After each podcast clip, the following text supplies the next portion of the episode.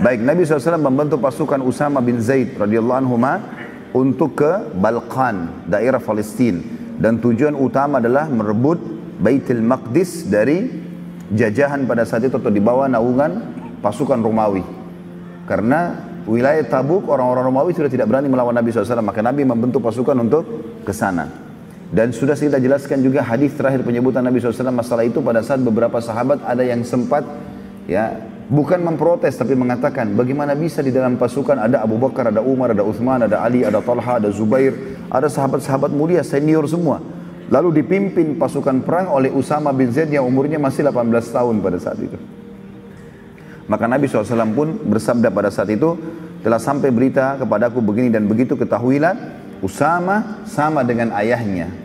Zaid layak untuk memimpin pasukan.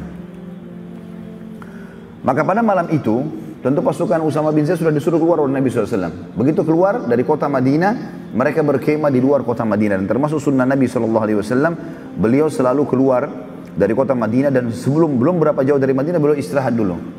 Dan sering kali beliau menjamak sholat di luar Madinah. Maka pasukan Usama pun sampai di situ. Di malam itu, di bulan Safar, pada saat pasukan Usama bin Zaid diutus oleh Nabi SAW keluar dari Madinah, maka Nabi SAW berkata kepada Abu Muwaidah. Abu Muwaidah ini adalah salah satu mantan budak Nabi SAW. Jadi disilakan Abu Muwaidah maulan Nabi SAW. Orang ini sering kali menemani Nabi SAW di akhir hidupnya. Dan pada saat itu Nabi SAW sedang berdua dengannya dan dia meriwayatkan hadis radhiyallahu anhu mengatakan bahwasanya Nabi SAW berkata kepadaku di malam itu, aku ingin mengunjungi kuburan baki, kuburan para sahabat yang berada dekat masjid Nabi SAW yang sangat masyhur dan kita dianjurkan untuk menziarahi kuburan baki kalau kita sedang ada karena Nabi SAW merutinkan menziarahi baki ya sering kali dalam satu pekan dua kali dan ini malam beliau mengutus pasukan Usama berkata kepada Abu Muwaidah aku ingin mengunjungi kuburan baki dan memohon ampun kepada Allah untuk mereka. Dan ini juga keluar sunnah kita mendoakan agar orang yang sudah mati pada saat kita ziarah kubur agar diampuni dosa-dosanya. Pada saat tiba di baki, Rasulullah SAW berdoa kebaikan dan rahmat untuk penghuni baki serta memohon ampun untuk mereka. Lalu beliau berkata kepada Abu Muwaidah, Sungguh wahai Abu Muwaidah, fitnah sudah datang. Fitnah sudah datang. Artinya aku ini sebentar lagi akan mati. Gak ada yang memimpin umat ini. Maka masing-masing harus dengan akal sehatnya memimpin sesuai dengan hukum nih. Fitnah telah datang. Riwayat lain, Nabi SAW naik atas sebuah batu lalu mengatakan, sungguh aku diperlihatkan fitnah, fitnah, fitnah berada di pintu-pintu di pintu-pintu rumah kalian di setiap rumah di Madinah. Lalu Nabi SAW menghadap ke arah kuburan Baki seraya berkata, sungguh kegembiraan buat kalian. Syukur kalian mati.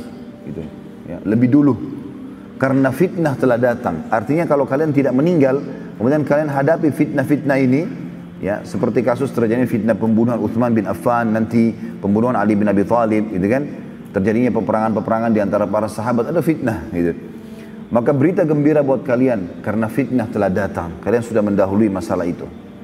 Lalu beliau berkata lagi kepada Abu Muwaidah, wahai Abu Muwaidah, Sungguh aku telah diberi pilihan. Aku menguasai seluruh bumi dan perbendaharaannya. Lalu aku masuk surga dengan aku menemui Tuhanku dan aku masuk surga. Ini pilihan yang luar biasa. Artinya Nabi SAW dikasih pilihan pada malam itu Jibril AS turun di baki dan berkata Tuhan Muhammad Muhammad memberikan kepadamu kesempatan untuk hidup sampai hari kiamat. Kekal. Mati nanti tapi hari kiamat. Sekarang dipanjangkan umur kamu. Jadi bukan seribu tahun, bukan selamanya sampai hari kiamat. Terjadi kiamat baru meninggal. Dan menguasai dunia, jadi pemimpin. Serta seluruh perbendaharaannya, seluruh kekayaan dunia di tanganmu. Kamu raja. Tidak ada lagi yang bisa mengalahkan. Dikasih pilihan. Dan kalau mati masuk surga. Jadi dunia dan akhirat didapatkan. Dan sekarang kamu meninggal, lalu kamu akan bertemu dengan Tuhanmu dan masuk surga. Kata Nabi SAW, sungguh wahai Abu Muwaidah, aku telah diberikan pilihan oleh Tuhanku Allah ya untuk memimpin bumi ini dan seluruh perbendaharaannya dan aku nanti masuk surga kalau aku meninggal dengan aku bertemu dengan Tuhanku meninggal sekarang dan aku masuk surga. Dan ini pelajaran teman-teman sekalian bagaimana Nabi SAW tidak menginginkan dunia ini. Ya, beliau dijanjikan akan jadi raja, menguasai seluruh dunia dan hidup panjang umurnya, memimpin umat ini pun, kemudian juga mati masuk surga dan meninggal lalu bertemu dengan Allah. Maka Nabi SAW memilih untuk meninggal. Abu Muwaidah sempat berkata radhiyallahu anhu, kalau begitu wahai utusan Allah, pilihlah kami. Jangan anda meninggal, biarkan anda memimpin kami. Maka Nabi SAW menjawab, tidak wahai Abu Muwaidah, tidak sama sekali. Tetapi aku mendahulukan pertemuan dengan Tuhanku dan surga. Jadi Nabi SAW mendahulukan akhirat. Ini pelajaran buat kita sebagai seorang muslim. Seorang muslim tidak perlu takut mati. Dia memang malah menunggu kematian. Karena kematian pintu menuju kepada kehidupan abadinya. Jadi jangan terbalik ikhwan dan akhwat sekalian.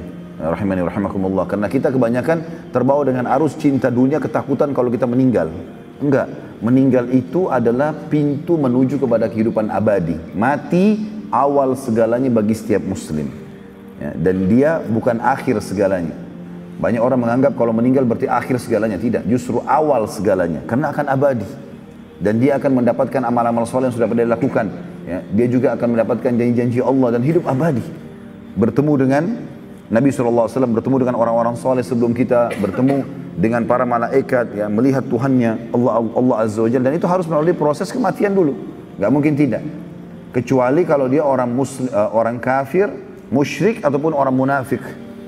Termasuk orang fasik kalau banyak maksiat juga ini bermasalah buat dia, tapi dia masih bisa selamat nanti setelah dibersihkan dosa-dosanya di neraka. Tapi kalau orang musyrik, munafik dan kafir ini adalah mati akhir segalanya buat dia. Karena tidak ada lagi cara untuk memperbaiki ya kesalahan-kesalahannya kalau dia sudah meninggal. Maka pada saat itu Nabi SAW waktu mengatakan aku memilih Tuhanku dan surga setelah itu Nabi SAW balik bersama Abu Muwaidah. Begitu tiba di rumah Nabi SAW, mulailah beliau merasakan sakit kepala. Ya. Dan beliau merasa sakit kepala yang luar biasa pada saat itu. Dan waktu masuk ke dalam rumah, dalam hadis Bukhari Muslim dijelaskan, maka Nabi maka Nabi SAW begitu masuk mengucapkan salam di rumah Aisyah radhiyallahu anha. Aisyah pertama sekali melihat Nabi mengatakan, kepalaku sakit ya Rasulullah. Maka kata Nabi SAW, tidak wahai Aisyah. Aku yang sebenarnya sedang sakit kepala. Ya. Maka Aisyah berkata, wahai utusan Allah, apakah anda juga merasakan sakit sebagaimana kami merasakannya? Kata Nabi SAW, iya.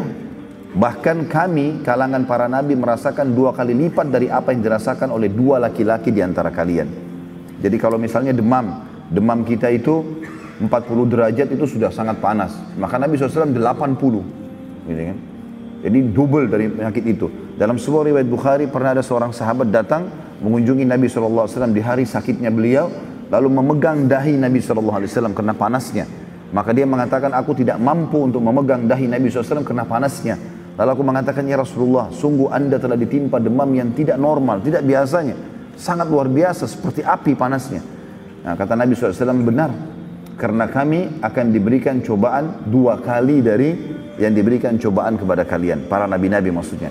Lalu sahabat itu bertanya, ya Rasulullah, bagaimana dengan, apakah itu berarti anda dapat double pahala juga?